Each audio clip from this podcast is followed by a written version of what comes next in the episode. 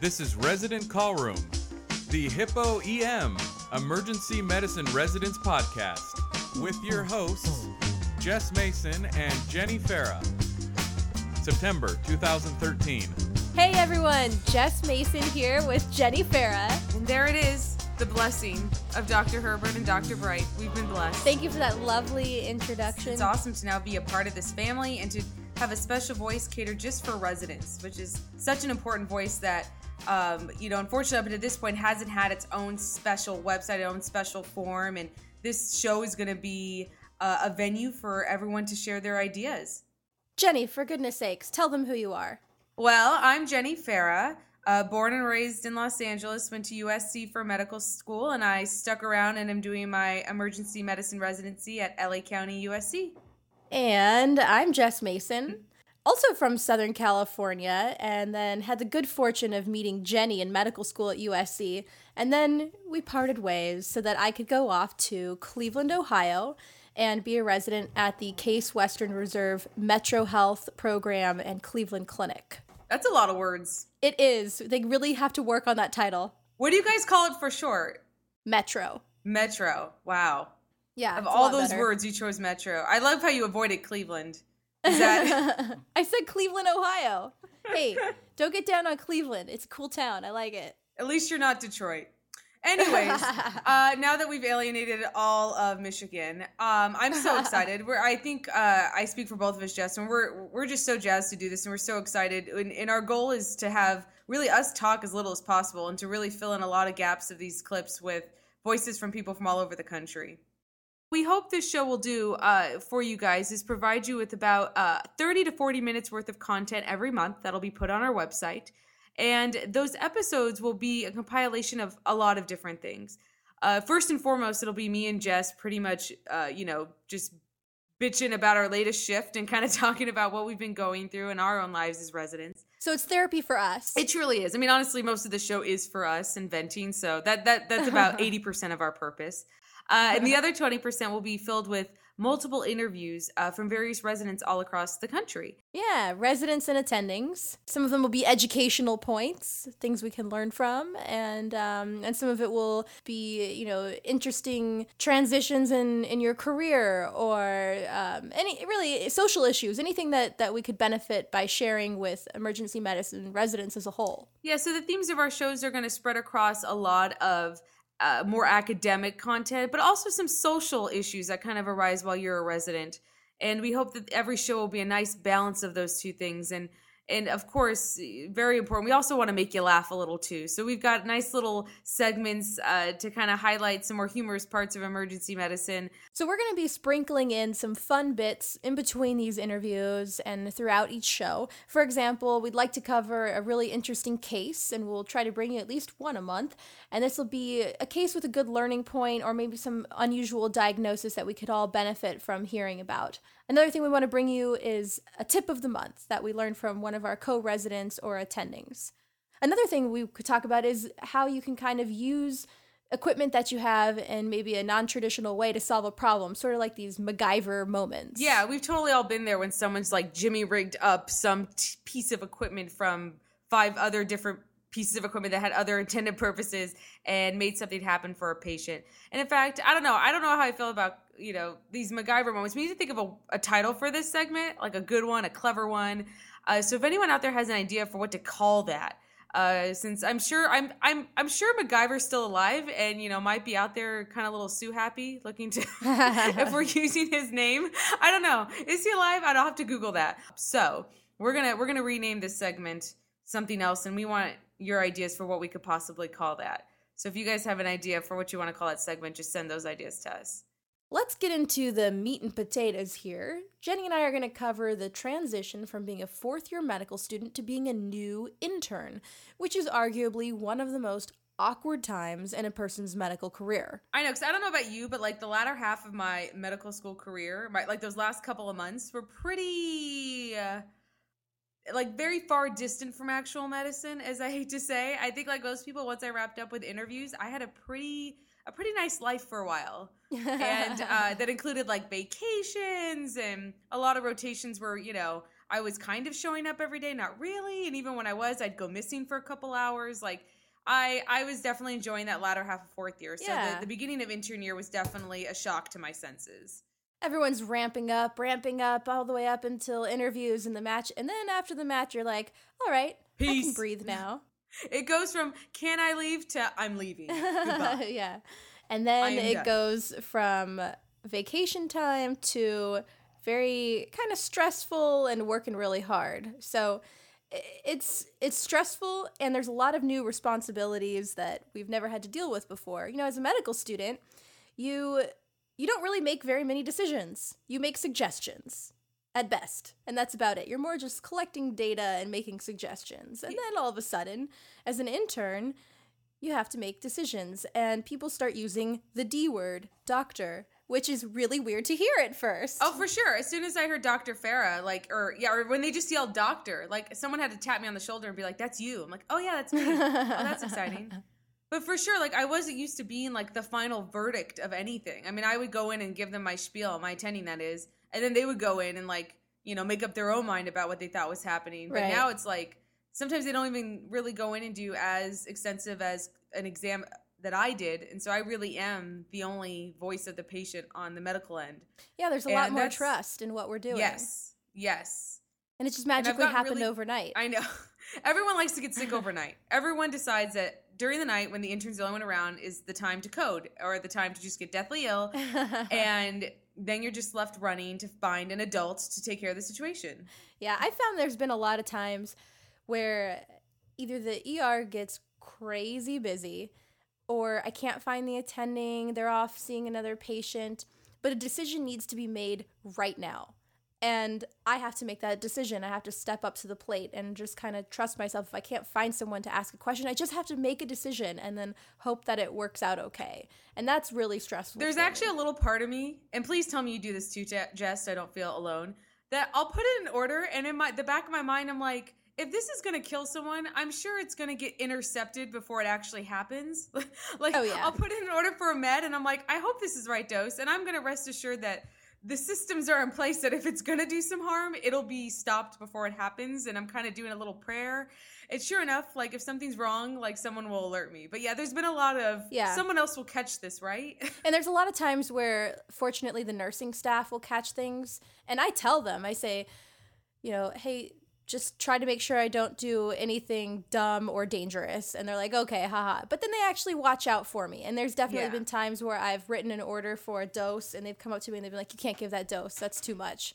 Um, and then recently, you know, a good example was uh, a patient who was getting really, really agitated and I needed to sedate them. I needed to chemically take them down. And I knew how to do that, but I hadn't had to pull the trigger on that before by myself when I couldn't get help in time and a decision needed to be made right away. And the drug that I chose was Haldol, which in an elderly person is not a good choice because of the increased chance of a dystonic reaction. And afterwards, my attending said, like, did you give, did you give that? And I said, yeah, I already did. It's too late. And he's like, okay, well, you know, hopefully that'll be all right. And it was, but now I'll never forget that learning point. So these things that you learn just right in the moment when you have to make a decision and then you know, you learn about it later, and, and I'll never forget that now. This was very early on in my residency. I was actually not in the emergency department, but up in the I C U when my resident asked if I wanted to do a procedural sedation. I was like, great, what's that? And so they're like, basically, you just choose your meds and you sedate them, and ortho's going to come in and do a, a manipulation for this fracture they had. And, you know, you just make sure that they don't die and you're good to go. No big deal. I'm like, uh, okay, I can do that. Um, so I gave him the meds, and I realized after the fact when I went to go do it again in a more, like, monitored area, like, monitored as in people were looking out for me as the intern, that, like, when I did my very first procedural sedation, I had no airway stuff at the bedside. Like, there was a lot of, like, prophylactic things that I should have done, including, like, having a respiratory therapist around, uh, having someone beyond, uh, you know, maybe at the fellow or attending level that should have been there, like... Thank God nothing went wrong, but looking back on my very first one, I should have, there was a lot more I should have done. Like, I didn't even check the patient's airway ahead of time to make sure, like, if there was anything that would have made intubating difficult, I would have seen it coming. Like, there was very little I did other than made sure I had the right dose of fentanyl and Versed on board. Like, that was it. Yeah. Yeah, it's scary how much they let us do as interns, and then we kind of realize after the fact, wow, that was maybe a little bit dangerous, and I have so much to learn from that now. Yeah, let's so. get to it. So in, in going with our theme of transitions, you know, me and Jess just talked about what it was like going from med school to intern year. Horrifying. Yes, horrif- horrifying and awkward is basically the theme of our couple, you know, our first couple of weeks. And I was very interested in the transition from intern to second year, since I know at a lot of institutions, second year brings uh, added responsibility of, of carrying more patients, carrying more acutely sick patients, and just overall ha- people having the expectation of you that you're going to be able to do more on your own and have less supervision. Uh, since intern year, you're a little bit protected with being able to say, I don't know, a lot of times without having too much judgment. So I interviewed a second year at my program at L A County, U S C. His name's Danny Mindlin, great guy. And he shared with me a lot of candid thoughts of what his second year has been like for him thus far. So let's take a listen. I have to warn you all ahead of time that, you know, we're all still kind of figuring out the best way to record these interviews on the fly. And unfortunately, as you'll soon hear, I sound like I'm underwater. Uh, in fact, like every P and T and S that leaves my mouth, like viciously attacks the microphone, like the Tet offensive or something. And it just sounds really violent. So I apologize in advance for how poor my audio quality is. But thankfully, and, uh, Danny's comes in nice and clear. And that's really the voice we care a lot about. So let's take a listen. We'll to forgive it. You this time, Jenny. Thank you. Thank you. Really, only this time. I swear. I swear. Yes. Let's take a listen to what Danny had to share. All right, folks. We are here with Danny Mindlin. Did I say that correctly? Uh, if you ask Microsoft Word, it's Mandolin. Doctor Mandolin. Is that how it sounds? Yesterday, I spent probably five minutes trying to convince someone that it was not Mindrin. And they, I was like, no, L is in Larry, not Rary. It, it went nowhere. Your life's hard. You have no idea. It's been difficult. And in fact, I want to talk about this difficult life of yours because you just recently moved up from the uh, glorious life of a low-paid intern to the even more glamorous life of a quasi-paid more... A low-paid second year. A low-paid second year. And how has that been like for you? Um, it, I think it's one of these things where the anticipation has been by far the most terrifying and, and stressful part of it. The actual experience has been great. It's been fantastic. I'm loving it so far. You're all, loving it? Yeah, all two month and a half. Yeah, all month and a half of your big job uh, promotion. So what what was the expectation? What were you what were you told what second year would be like, and what has it been for like you now? Uh, right from the beginning, right from the start of the interview process, you have this whole thing of like graduated responsibility. Everywhere you go, you ask, well, like what do you do in terms of graduated responsibility? And and they tell you, and it all seems great in theory, and then all of a sudden you're an intern and it's getting sort of late in intern year and you're like, oh, oh God, I'm actually going to have to do all that stuff. Um, and it's horrifying. What was all that stuff that you weren't doing as an intern that you were told would change? Well, you know, this is L A County specific, but we, we don't do any trauma as interns at all. So we sort of, we learn a little bit about it and we talk about it and it comes up at conference, but it's not something we actually interact with all that much outside of your sort of low level, you know, sort of isolated ortho in- injuries. Um, but in terms of the actual trauma activations, we don't deal with them at all. Intern year is like, you're just learning, you know, your entire role is to just be a sponge and just soak up information. And this is something we say to our interns all the time. I think when you're an intern, you, you don't totally believe it, but you do sort of accept that, like, you're not really there to move people. Mm-hmm. Um, and then come second year, like, one of the big focuses of the year is you got to learn to be efficient and multitask and move patients. And all of a sudden, you're carrying way more patients at a time than you were last year. Have you had any moments where you're like, someone left me alone with this, and I don't know if that was a wise decision? Like, mom, mom, anybody? Yeah, absolutely. There have been times like that, but I- I've reacted appropriately by running for help. Uh, running, literally running. Literally running. I run, first I run to the bathroom so I don't actually pee myself. That's that's good. Yeah. We got enough incontinence happening. We don't need yes. to be doing it ourselves. Yeah, yeah. You can go overboard with the expectation of independence, you know, and, you know, the fact is I'm a second year. I'm not a third year. You know, I'm certainly not a fourth year. I'm not expected to know everything. Um, I, there's a big step in responsibility, but I don't have absolute responsibility. I'm not expected to be totally independent. And when you get into those situations that are auto-urination inducing, um, you need to remember that. it makes things better when you can go be like, ah, oh, somebody help me, please. Yeah. And, uh, you know. Is there embarrassment with that? Like, still, do you feel like you, you feel like people expect you not to ask for help as often? Or do you feel like, you know, you know what, I got to do what I got to do? You know, by the end of intern year, you're so over not knowing stuff. It's okay. And, like, as an intern, you can just be like, well, I'm an intern. I don't know anything. But even as a second year, it's like, well, I just haven't seen this before, you know, or I haven't dealt with this particular thing before. As it happens, I haven't had very sick D K A, you know, I haven't had, you know, true thyroid storm, whatever it is, you know, if you haven't had it, you haven't had it, and that's okay. Or it's just been a while. You know, you can't really say that once you graduate. Yeah. You sort of, you got to know the stuff. But as a second year, it's, I think it's perfectly acceptable. Okay, so you got like new responsibility, you're seeing more patients. How is the juggling of seeing more patients than before? How's that going? It is a huge challenge. So far, the hardest thing I've had to deal with, because nobody else can really help you with that. You know, I think having to deal with patients I'm not comfortable with, or, or you know, things I don't know the answers to, that's going to happen. That's okay. But I do, and I don't view that as a failure on my part. Whereas I think I do view it as a failure on my own part if I'm not able to handle my patient load. Okay. Uh, you know, if if my attending is sort of visibly displeased with my efficiency or lack thereof, I just happen to personally feel as if that reflects on me. Mm-hmm. Um, and so that's stressful. Absolutely. You know, we're carrying ten patients at a time in some areas, and that's, that's a lot. It's tough to do, and that's a lot more than we were expected to do last year. But, you know, the point is not to be great at it right off the bat. The point is to be great at it by the time you finish. Were there any, like, lessons you had to learn the hard way? Like, things that, you know, it would have been great if someone could have been there by your side and said, this is what we're going to do, and that's how you learn to avoid some some misfire, but... I think, honestly, the big thing, uh, and again, you know, we're only a month or so into the year, so it's uh, there will be many more lessons to be learned the hard way. The, my first couple of shifts when I was carrying ten patients, I was here an hour and a half, two hours past the end of my shift, mm-hmm. because I was writing charts. And I hadn't kept up with my charting, and I had just gotten wrapped up in like, oh God, this needs to get done, and now this needs to get done. If you're not, sometimes you just have to accept that and get your work done, because if you leave everything for the end of your shift, you know, and this was something we were talking about, I was talking with a couple of our senior residents afterwards, and they were like, oh yeah, you just got to stop sometimes and just write your charts. Mm-hmm. You just got to sit down and just bang out three charts, because otherwise they're all going to pile up, and you are going to get to the end of your shift, and you're going to have seven charts to write. And you're going to start mixing up patients, and you just you can't do it. You're going to be there two hours past the end of your shift when you have to work the next morning. To stay on more top of your charting and not feel guilty about pausing in the middle of a shift and saying, I got to plug out these couple of charts. It's going to get worse. Right. And I haven't totally accepted that yet, but I'm working on it. Yeah. You know, I, at least now I can get to the end of the shift and say, well, I knew this was going to happen.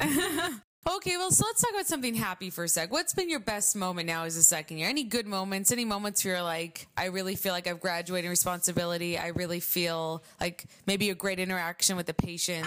I'm I'm hard pressed to like sort of put my finger on one specific moment. What happens is, as you're given new responsibilities, you sort of grow into them, and you realize how much more comfortable you've become with the basics. You realize that your intern year has actually achieved its intended purpose, and you know, a belly pain comes into your booth and you know what to order and you know what to do, and you realize that you sort of have the leisure to like ask what you need to ask and then like sit down and talk to the patient for a minute. It's very satisfying to suddenly have a sense. And I'm sorry that you guys are the foil for this as interns, but you sort of realize you're like, oh, I've learned a lot. At the end of intern year, you're sort of like, oh, I still don't know anything. Oh, yeah. Great, I have that to look forward to? Right, Because yes. I kind of feel like that now, and you're telling me in a year's time, probably still going to... never, yeah. All right, that's great. Yeah. That's good. Mm-hmm. But um, I'm going to sleep well tonight. Go ahead, Danny. But what'll happen is then you'll start second year and new interns will come in and you'll be like, oh, it turns out I have learned like at least two things. Um, so it's been nice. You know, you start seeing sicker patients. You start sort of getting a sense of yourself as a doctor um, more than as someone who's playing doctor. Mm-hmm. Um, and uh, I'm not there yet. I still have a lot of those moments where I'm like, why am I in this funny white coat? It's fun. You just sort of, you get to focus more on the fun parts, I think. Yeah, someone once told me uh, residency doesn't get easier, but it gets better. In a sense that, like, you get to focus on more interesting cases, and I think some of the the other parts of residency that get you down, like the clerical or just learning the, you know, the ins and outs of all the logistics of getting people through the E D, like, you start to get more comfortable with that, so you get to focus on the more fun stuff. Do you feel like that, that transition's happening for you now? Yeah, can we pretend I said that? Yeah. That's great. That's fine. Let's just dub that. We'll just dub it with the male voiceover. Yeah, yeah, I'll exactly. be like, hi, I'm Danny. Yeah, I have an androgen problem, apparently, all of a sudden. That's awesome. Oh, well, it's good to know that that's happening for you. I mean, what would you tell someone? So, okay, let's fast forward a year from now, minus a few months. I'm uh, now in your second year on my first shift. I have double the amount of patients I was carrying on my last shift, maybe yesterday.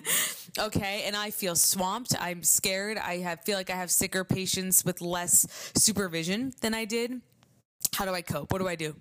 You well, there's nothing you can really do. Everyone, I mean, okay, there are like one or two people um, who like are just able to handle it from day one. We call those people jerks um, because everyone else felt exactly that way. And when you look now at the people who are fourth years who are like just rock stars who don't nothing seems to faze them. They felt the exact same way the first day of second year that, mm-hmm. that you do on your first day of second year. And any any shame in still reaching out for help? I know you said before you've gotten over the whole I feel bad about asking people for help. Probably stuff that happened in intern year.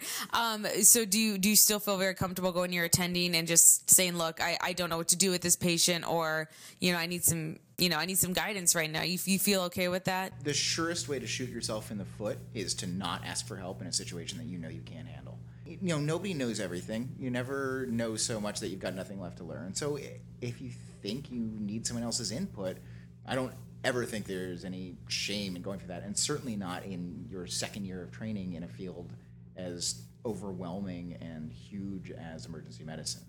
For sure. And, and I mean, anything you would have done in intern year differently to prepare better for second? I am really bad about reading.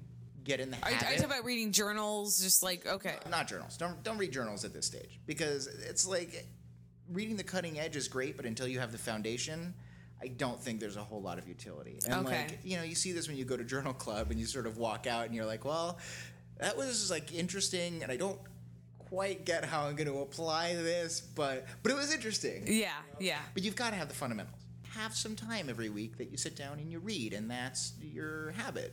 Which is a lesson that I've learned late. Okay, excellent. So so what I'm hearing for advice generally for coping with second year, take advantage of intern year to really get a good base of content, because um, that you you said you kind of underestimated the importance of that coming into second year, which is reading more. It could be textbooks, could be up to date, could be any resource that helps you feel like you're building more of an arsenal of knowledge.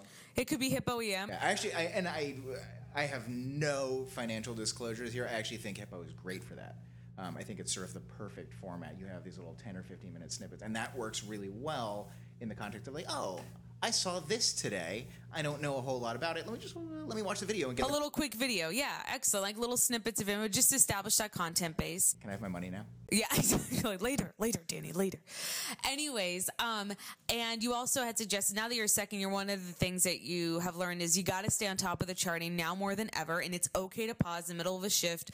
Um, you know, obviously, in the absence of any critically ill patients you're ignoring, but uh, you know, assuming that everyone's stable, that, assuming everyone's stable, to sit down and at least plug out a few so you're not left at the end of your shift, and to not feel bad about that, which is I think was a good point. Don't feel bad that you have to pause for a second and plug out some charts, um, and also don't. feel bad about asking for help. No one's going to penalize you, even though you're now second year and you don't have the kind of the safety net of being the intern. It's still okay to ask a million questions, and um, otherwise just enjoy your graduated responsibility. All right, buddy. Well, thanks so much, Jan. I know you got to get back to work. My pleasure. All right, and it was uh, great to talk to you about transitioning from intern to second year.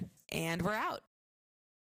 Jenny, that was an excellent interview. Every time interview. I said a P word, though, like I died a little inside. I was like, I think there was one string of P's where I was like, you have to pause and you're not going to get penalized. I'm like, oh my God. Since then, I have purchased a pop filter, everyone. So do not, no, do not I, I didn't even think twice about it. I just enjoyed the discussion. It was really interesting hearing what you guys uh, go through at U S C.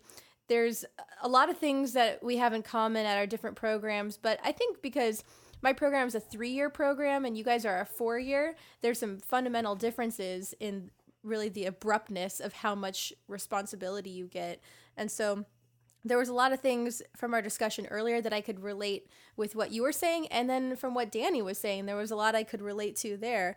Um, it seems like you guys have a lot more graduated responsibility, and that's a term I've not really heard used at Metro. It's more like, get in there, kid, and good luck. And we're going to throw you in the deep end, and we all learn to swim together. Yeah. yeah. Okay. Like, you guys don't do any trauma in your first year. And, you know, technically, we don't do trauma in first year. We do it in, we do a trauma rotation, and then in second year, we have a, a ton of trauma shifts. Okay. But there have been nights where it has just been jam-packed. I'm working the overnight shift. For some crazy reason, they have single attending coverage in this ginormous emergency department. Mm-hmm. And when multiple traumas roll in at the same time, the second year who's on his trauma shift, he's pulling me from another room and saying, Jess, I need you to take room fourteen. No one else can do it. It's you. And I'm like, oh, crap. You're like, I hope it's like a U T I. I hope that's what you mean by only you can handle it. I mean, that's traumatic, right? I mean, if it's any sicker, they're surely mistaken. I sometimes look people square in the eye and I'm like, dude, you are so mistaken that I know more than I actually do. Like, you need to you need to see the vacancy behind my eyes and know that this is a bad call. and- yeah. yeah, it's stressful. But those are kind of the nights where I've learned the most. True. And even though they've been very stressful, I look back, oh my gosh, this was a crazy night and I learned so much. Like w- this one night where, where that happened, and then a little bit later, I had, I probably had six patients that I was seeing at the same time, and then another one comes in with a really deep forearm laceration. They're like, Jess, that one's you, you got it. And it's like through muscle and tendon and ulnar nerve, no big deal. Meanwhile, one of my psych patients is getting agitated and I have to take him down. And then I've got another, I've got patients fighting in the waiting room. They're fighting. And one of them gets like a finger laceration. He gets stabbed with a bottle, a broken bottle. And it was like, oh my God, but I got through it. And I felt like I learned so much. Like, wow, I kind of can handle that. Yeah, and like Danny said, there are there are moments when he suffers from incontinence, just like his patients. Like, there are moments, you learn a lot in those moments where you wet your pants, honestly, in the middle of the night, on that night shift, where you're just like, okay, today I grew a little. You know, today today a lot of maturity happened in a in this ten or eight or twelve hour interval, and um and it ends up being worth it. But it's hard to go through. It's so hard to go through. Like, you look Absolutely. Up at the clock and you're like, I haven't had a sip of water in ten hours. Like, I have not sat down in eight hours. Like, you just realize I've been yeah. through a whirlwind. But I love Danny's talk. Don't you love Danny? He's like, he's Danny's got like, great. He's what so great friendly. Attitude. Yeah, super great guy. And I, I love that he shared, you know, just those fears that he had. And, and, and really it made me feel better knowing that it's okay. Like, no one expects you to be this rock star your first day of second year, that, you know, even though you're no longer an intern, like, they still know that you have a lot to learn and that you're going to get there. So just give it time.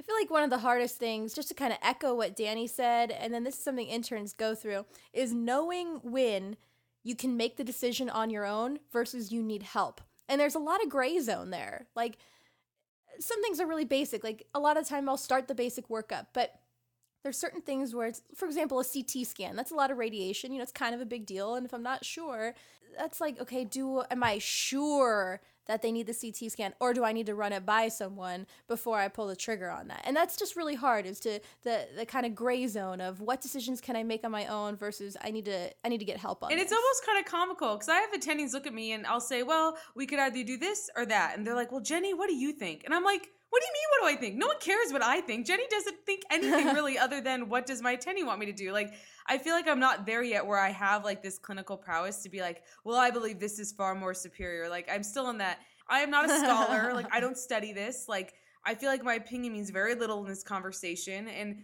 it's it's difficult. It's difficult to reach that point where you feel like I have something to contribute when you're surrounded by scholars, when you're surrounded by people who have been doing this for so long. But I guess you kind of have to learn via saying something stupid and being corrected, or, you know, in a nice way, uh, to get to the point where you feel like you, that that level of I can determine whether, you know, I'm going to take option A or B and yeah. feel strong about it. One thing that's kind of weird for me when we do our shifts over at the Cleveland Clinic, a lot of the time we have medical students assigned to us. It's very weird as an intern to have medical students.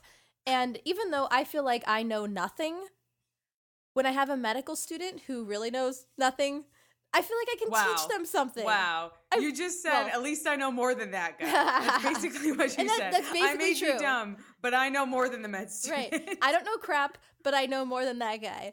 And then I but, feel... Uh, but some of those sub-I's, Jess, they're good. Those sub-I's oh, are they're third years, E M. Jenny. They're third years. Oh, the third... Oh, okay, yeah, yeah. yeah. Third years for so sure. So they really yeah. know nothing. No, and it's like their yeah, first rotation, yeah. too. But no, I feel like they I can teach them something. They still have a full social history on every patient. Yeah, yeah. yeah. I, I had this one I know girl, the breed of their dog. I'm like, no, we're not Pete's. Um, I had this one girl who kept asking questions about bowel movements and poop. I let her go in and take the history, and she was like, "When was like your last personal questions?" Or she was, she just wouldn't stop with questions about poop. When was your last bowel movement? What was the consistency? Would you say it was runny? Did you see any blood? I was like, "Girl, let it go. Let it go. We are not here to let talk about poop, both literally and figuratively. Just let it all go." That is hilarious. Well, I, I I'm really looking forward to hearing more from Danny, perhaps, and and I and I uh, I understand you have some tidbits from a wise person over at the Cleveland Clinic slash Metro Health slash uh, Case Western Case Western Reserve. Um, Come on, get it right. Who is in a different phase of his career? Yeah, yeah. So I talked to Dan Fisher. And he is a recent graduate of my residency program, and he just took on an attending position at the Cleveland Clinic. And so I had the opportunity to sit down with him and to hash out all the awkwardness of that transition. So let's take a listen to what Dan Fisher had to say about that. I'm here with Dan Fisher, who is a new attending at the Cleveland Clinic and recent graduate of the Case Western Reserve Metro Health slash Cleveland Clinic Emergency Medicine Residency Program. Did I get that right, Dan? You got it right. Thanks, Jess, for having me. Yeah, thanks for sitting with me today. Um, I wanted to talk to Dan about what the transition is like from being a senior resident one day, and then magically you wake up the next day, and now you're suddenly an attending, and now you have a department to manage and residents to look after. And Dan has graciously volunteered to discuss this with us. So thanks. Well, I, I hope uh, anything I have to say helps out uh, with folks kind of going through the transition, and also the folks that are uh, expecting to transition here in about a year. What are some of the challenges that you have faced during this transition period? I mean, there's been plenty, and the, the whole transition period has been fast. I mean, it was just a couple months ago when I was finishing up, um, uh, but it's been fun along the way, too. Some of the challenges uh, have mainly been based around my own fears, and I think that most folks, when they uh, when they finish up residency and they know they're moving into a position as a new staff, probably experience a lot of the same fears, but the, those fears are, are based around the pressure's going to be on me now. Uh, what if I get a really sick person? I don't know what to do with them. Because, you know, even as a senior resident, you still get people like that, and mm-hmm. you don't know everything, nor should you, and you just do the best you can. What if my what if my residents that are now working underneath me that I'm supposed to be teaching ask me something I don't know?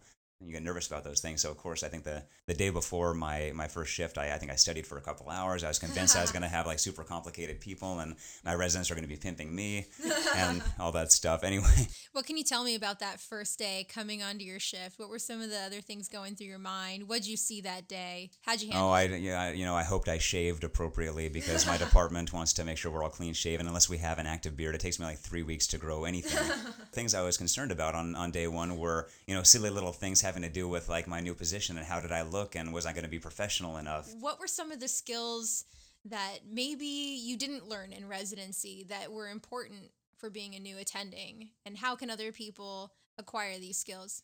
To be totally honest, any emergency medicine residency program in the country has a primary goal of preparing you to effectively function as an attending on day one, and uh, and so, like, hopefully by the time you get out of residency, you're ready to go, and you're and you know what to do and know how to function. At, at the same time as all that, you're you're getting more comfort, comfortable and confident with managing the emergency department, and uh, recognizing sick from not sick, and learning to teach along the way, and effectively charting and all those kind of things. Wow. So right now, I'm just stressed out trying to figure out who's sick and not sick, and how far away the nearest attending is in case someone is sick. So I can't imagine getting to that point. I'm sure I will eventually. The but. things I found uh, that it was important to be comfortable with at the end of residency uh, were things like, you know, uh, emergency department management, um, meaning kind of monitoring the throughput, uh, understanding the hospital bed situation, especially nowadays. Uh, all these hospitals are, are kind of jam-packed. And it's and it's good to have an understanding of uh, of what wait times are, and you need to transfer patients to other locations. And uh, is is this patient going to be appropriate to hang out in the emergency department, or do you need to have the uh, the the intensive care team to come and see them while they're waiting for that I C U bed. What did what did our program do? Did you get to kind of fill the fill that role at, towards the end of residency? Oh, absolutely. You know, I I think everybody, especially when they're starting residency, goes through the same uh, the, the same exact thing that you're descri- describing right now. And and it's all a very new beast, and uh, and there are a lot of people, and you've got like you know several patients to your name, and you have to know about everything that's going on with those patients, and then you have all these uh, orders coming to you, and all these people asking you questions, all these phone calls, you're making consults, and it can be a little intimidating at first. And and as you get more comfortable, you will learn to just flourish in that environment. You can uh, you can be managing many people at once, and then take on additional people that are sick. Uh, like right off the bat, and, and be comfortable with those extra people as well. Uh, you'll start to potentially just be annoyed by the things that uh, that previously frightened you. Don't know if I'll ever get there with spiders, but hopefully with sick patients. Hopefully. You should always have a healthy apprehension for sick people, but hopefully you don't uh, fear them as much by the time you're done. But if you can avoid, you know, a paralyzing sense of fear, then you can function and act when you need to. So do we get to have shifts where you get to kind of act as an attending, so you're ready for that day? Yeah, absolutely, and I and I think a lot of uh, programs do this as well. At least at uh, the Metro Health program, we'd have these pretending days as third years, and uh, and and you might like maybe you start the day off staffing some of your own patients with with some of the actual attendings. But as things get a little more comfortable and you have some more staff kind of kind of build up in the E D and some more coverage, Uh, maybe they'll assign an intern or two or, or a rotating resident with you, and those folks will staff with you. And along those lines, I wanted to kind of throw in, if you have the time, would be to moonlight. And uh, and I did that during my last year, and I did it because uh, not only is it kind of nice to get a little extra cash here and there, but it really forces you to function independently, mm-hmm. and to learn how to uh, to be efficient, to trust yourself. Depending on where you end up working, you might have uh, co-staff around, or maybe you don't. Maybe it's solo coverage. Now, how do you handle the volume of charting? Because it's hard to just keep keep current with the charts on your own patients, and now you've got to review the charts of all the residents and whoever else, and kind of keeping a watchful eye of the department, and also making sure that you're documenting all the right things for all the medical legal reasons that stress me out. Oh, you know, charting is is the the bane of all of us. And it's uh, and it's incredibly frustrating. And some of the most successful docs are some of the most uh, efficient charters. And uh, because they chart quickly, efficiently, effectively, protectively, getting comfortable with uh, with charting in, in all those different ways, uh, and also charting as you go through the course of your shift is really important uh, to to make you a stronger charter in the end, and and it'll you know save you time that you might spend after your shift charting, which everyone hates doing. A lot of uh, residents underneath you giving you patients constantly. There's a lot of charts to complete, and you oftentimes have to wait for the resident to complete their own chart before you can finish it, et cetera. Because you want to have the chart done right then and there, but you have to be, you have to learn to be patient. You have to learn sometimes to be comfortable charting the next day, and uh, and then the same things apply. Like keep up with the charts as well as you can as you go along.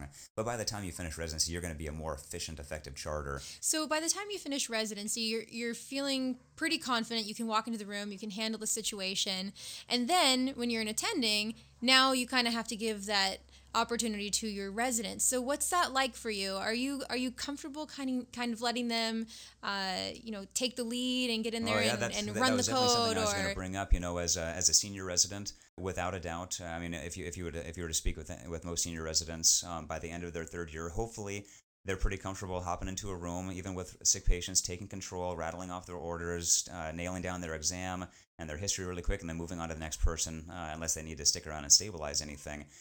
You might walk into the room and immediately think, I need to take control. Uh, and what you need to do as new staff is is, is remember that it's a, that it's a teaching environment. But if, if there's some time, uh, and if and if this is a good learning case and the patient's otherwise, you know, not too unstable, you should back off and give your resident a chance to give them that extra minute. Even if they hesitate, it doesn't mean they don't know what they're doing.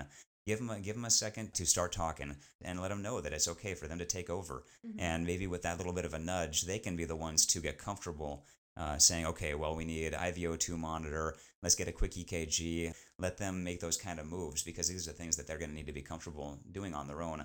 And that's maybe one of the more challenging things as a new staff, is just to uh, be comfortable um, knowing that, that you're a teacher now.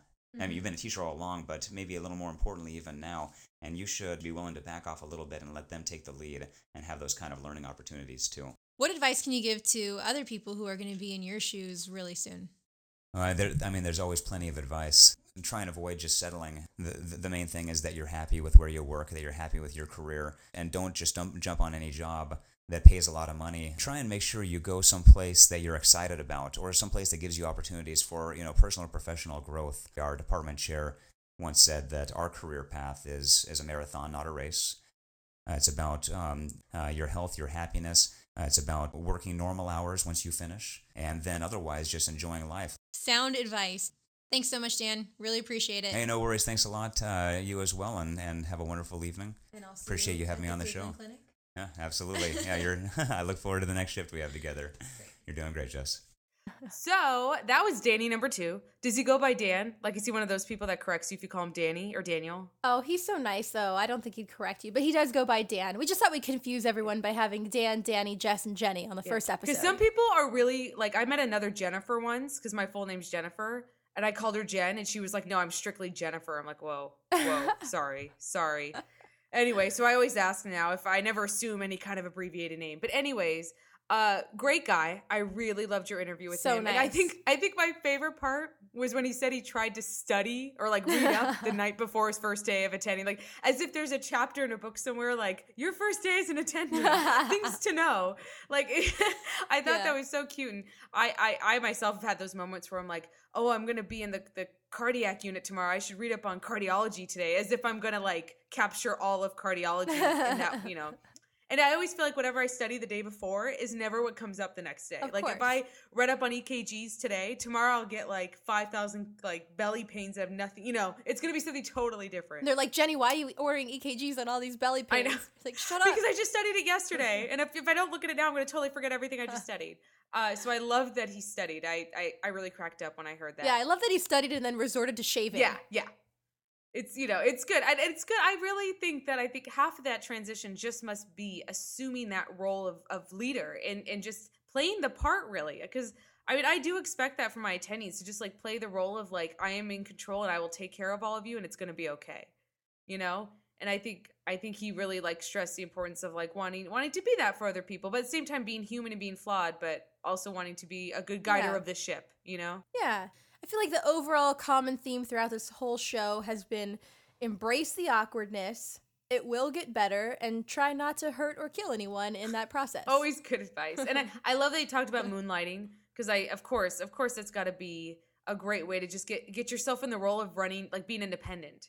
Because when you're in the yeah. bubble of academics and you're surrounded by all these other residents and an attending, totally different than when you're finally working at a community E R or wherever they allow moonlighting around you and, and really running solo. So that was encouraging that he really thought that was good for residents and to, to get into that as soon as they could. Yeah. Not just about the money, but personal growth. Yeah. And knowing if you want to stay in academics, because I remember talking to some people at the administrative level in my program, and a lot of them said sometimes when they have uh, people who are interested in coming to work in academics, they always have to ask them, like, are you here because you truly feel called to academics? Or are you here because you're afraid of leaving the world of academics because you feel so comfortable in it? So I think the the moonlighting world kind of helps you to feel out, you know, am I truly meant to stay in this and serve as an attending, or am I just sticking around because this is all that I know because my whole life has been academic medicine up until this point? Yeah. So. And that's one of the small differences between the three-year and the four-year programs. I hope we can bring that perspective to the show since I'm at a three-year and you're at a four-year. But if you want to go into academics – and if you want to be at a four-year program, you have to have four years of training. So if I stay in academics, I'll have to do a fellowship somewhere before I could work at a four-year program. Now, Dan doesn't have that problem at all because he stayed at the Cleveland Clinic. And so, you know, we're all in the same boat. We're a three-year program. So, you know, that's one of the small differences. And hopefully we can kind of talk more about that. I think it's an interesting topic and one that, that gets um, a lot of attention during when you're interviewing for programs, and I'm still kind of figuring it out myself. Yeah, I, I mean, it, it was just a great way to kind of wrap up our, our talk on transitions. I feel like, you know, we've captured the the awkwardness of being med student, now intern, and then, you know, in between your residency when you're kind of moving up the ladder and, and, and getting farther away from your med school life and closer to your uh, first real job. And then finally uh, finishing residency and starting up with that first, uh, you know, big position, in this case, someone who chose to stay in academics. So a lot of changing of the guard, a lot of uh, you know, wonderful advances in what you're able to do with your life and career. But I, I love that the common theme was basically everyone feels a little awkward. Everyone feels a little uncomfortable, but you're going to get through it eventually. And, you know, any good person wouldn't judge you for it because they've all been there, been there themselves. Well put, Jenny. Let's change gears now and go to our tip of the month. Hopefully this will be the first of many. And this one comes to us from Lynn Desalon, who is an attending physician at Metro Health Medical Center. Um, young gentleman who uh, actually wasn't written on the triage note, but H I V positive since birth, um, with a couple of day history of um, sore throat, difficulty swallowing secretions, but able to, muffled voice, um, and fever, subjective fever. Um, on his exam, um, he had a hyperemic throat, paratonsillar area, and tonsillar area without exudates there, but he actually had oral thrush in his posterior pharynx. Well, besides his the dehydration, since he hadn't uh, had anything to drink all day, and some I V fluids, um, he got some I V steroids for pharyngitis. He, had, and my main concern was that this was going to be his epiglottis. Um, um, so I decided to screen him with a lateral soft tissue neck. Uh, with the thought being that if it was completely normal, we were in good shape and he'd be just an observation guy, I V antibiotics. Um, if it was positive, then we would need to go further. He had a lateral soft tissue neck with a the thumbprint, a classic, that I got to teach an intern. Go ahead. Thank you very much. Yeah, you're welcome. Okay, and so, so what's the plan for him right now? So the plan, if he was a guy that would have allowed me uh, to... do a, a little better um, look in the back of his throat and didn't didn't have such a strong gag reflex. Um, I like doing a direct look on these guys, and I find using the GlideScope is actually easier than the old days. We still have the, the headlight and the um, the mirror. Uh, we've used direct um, using direct laryngoscopy, but using the GlideScope actually you just can numb these guys up. And the way I do that is I take four percent lidocaine. Never more than three cc's because it's forty milligrams a cc. Um, mix it with a little saline, nebulize that over about ten minutes, not too fast, five liters an hour, and everything is numb. Their nasal patches are numb, their tongue is numb. It's they tolerate it very well. And I take a GlideScope and just peek down there. I find that in the past I've used um, Cetacane spray that's supposed to smell good. All they do is cough and spew on it and spit most of it out, and you never really get them fully numb. Um, we've tried. Uh, you know, lidocaine jelly, but I just, I find that this works the best, even for draining paratonsillar abscesses. These guys are great. They just, they don't feel anything. About three cc's of nebulized, four percent lidocaine mixed with a couple cc's of saline. Um, very good for anesthesia of the soft palate for paratonsillar abscesses, direct looks, direct laryngoscopy.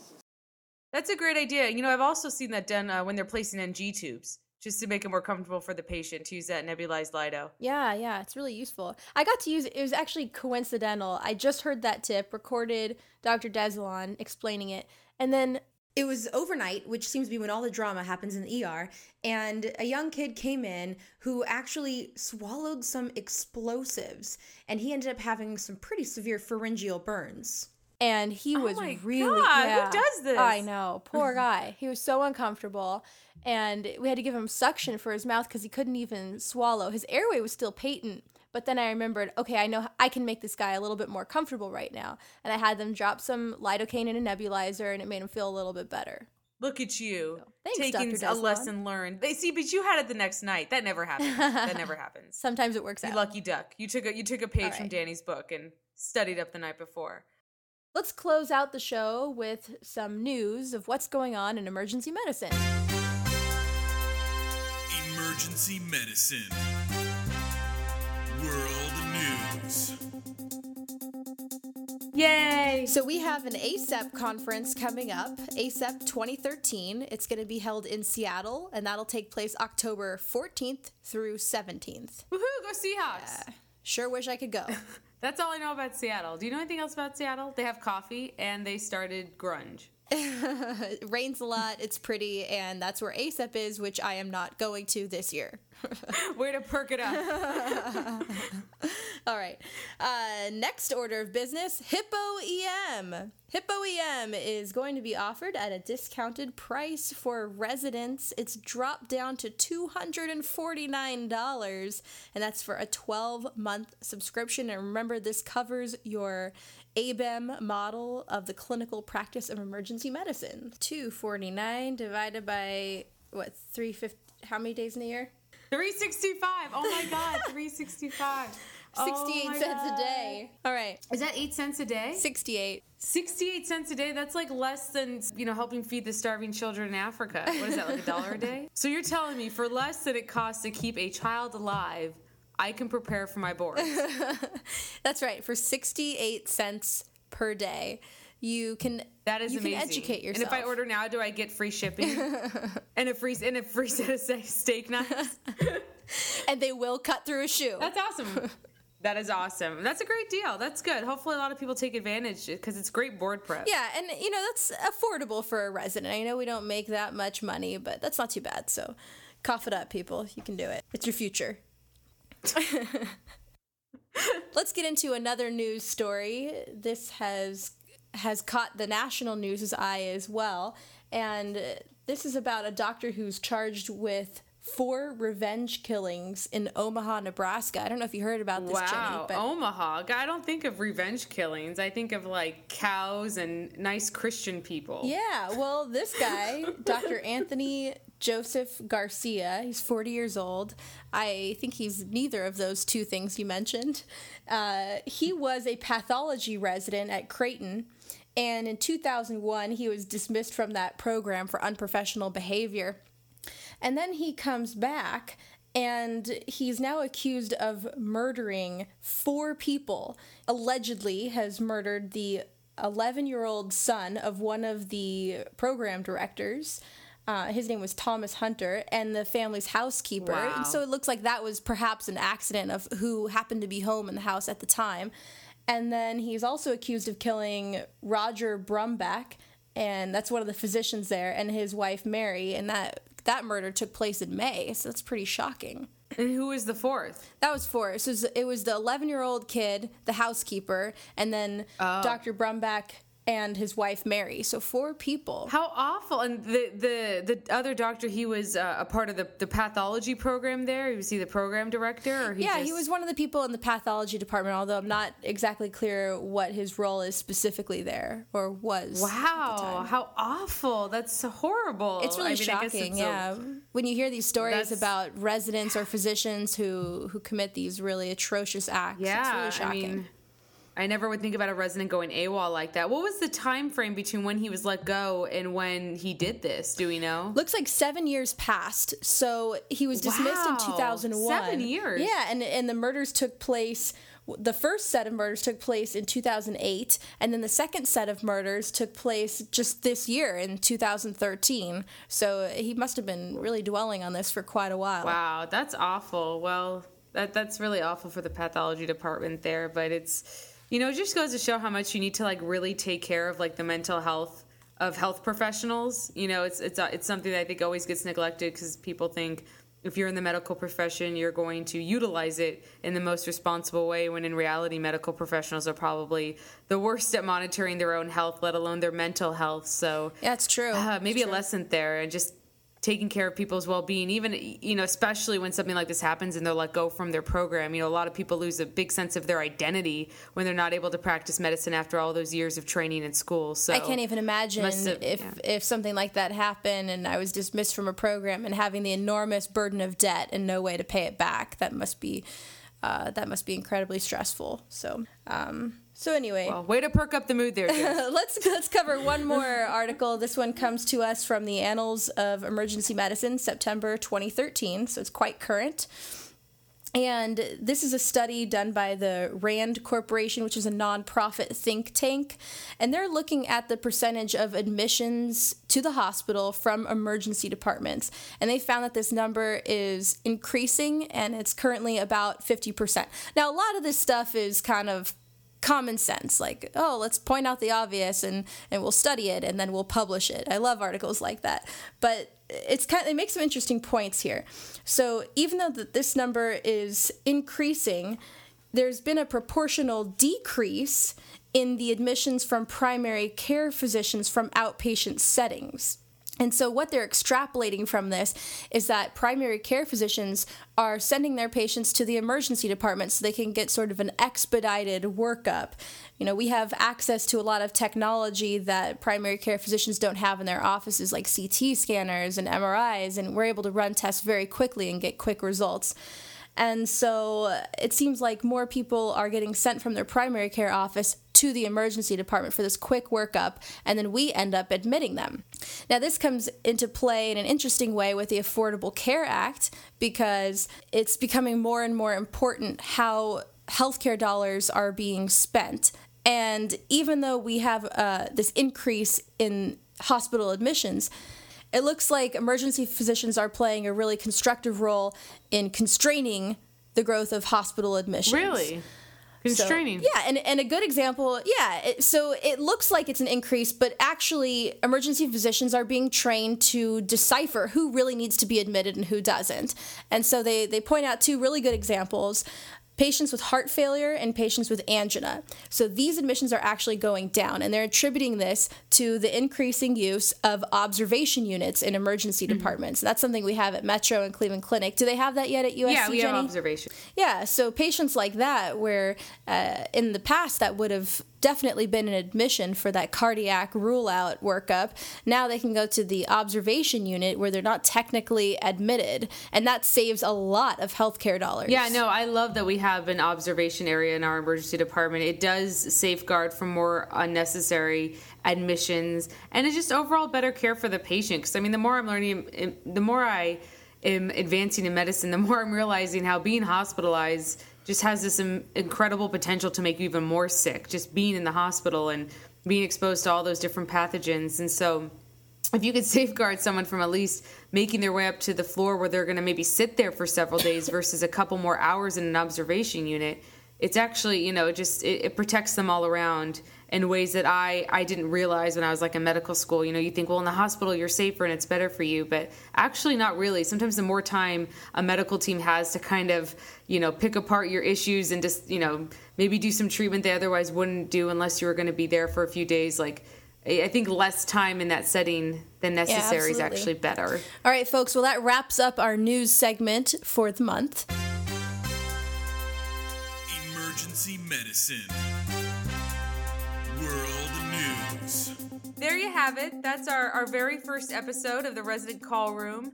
Uh, we loved having this theme of transitions be kind of our first one out of the gate. We started off with me and Jess talking about our mutual uh, awkwardness, which is going to be a reoccurring theme throughout the show.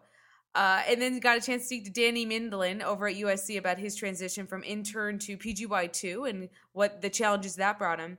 And we talked to uh, Dan Fisher, who is a new attending at the Cleveland Clinic, and he gave us his perspective about being a new attending and how awkward and lovely that transition is. So basically, is. It'll never stop being awkward. And the sooner we learn to adapt, the, the, the better we will all be. Embrace it. Just embrace it. And hopefully we made you guys laugh a little bit and and brought you some fun tips along the way that will be useful for you. So thanks for listening. Please contribute your interesting cases with good learning points. Send us your chart treasures that you come across and suggestions for what you'd like to hear more about. There you go, folks. Now get back to work. Like, are we going to have a little thing like the Get Back to Studying, but for this? And that's our first episode. No, no, no, no, no. Uh, get back to work. Keep paying off those loans. Go save some lives. Yeah, we do need to. I like kind of like that. I'm trying to think of what our sign-off could be. Because they end every M RAP by, well, not every M RAP, but that's Mel Herbert's catchphrase, what you do matters. It's what you do sort of matters. I don't know. Yeah. We're not as clever as that Australian guy. We'll come up with something. We'll think of something clever. Yeah. I do like the now get back to paying off your loans. Learn, get back to learning and living. Educate and resuscitate. If we can end every show with some dumb catchphrase that I come up with, because that's what I with do. With a different one. Go educate and resuscitate. Yeah. Like a command. Go educate now, and resuscitate. Yeah. Go educate and resuscitate. Yeah. Educate and resuscitate. Yeah, yeah.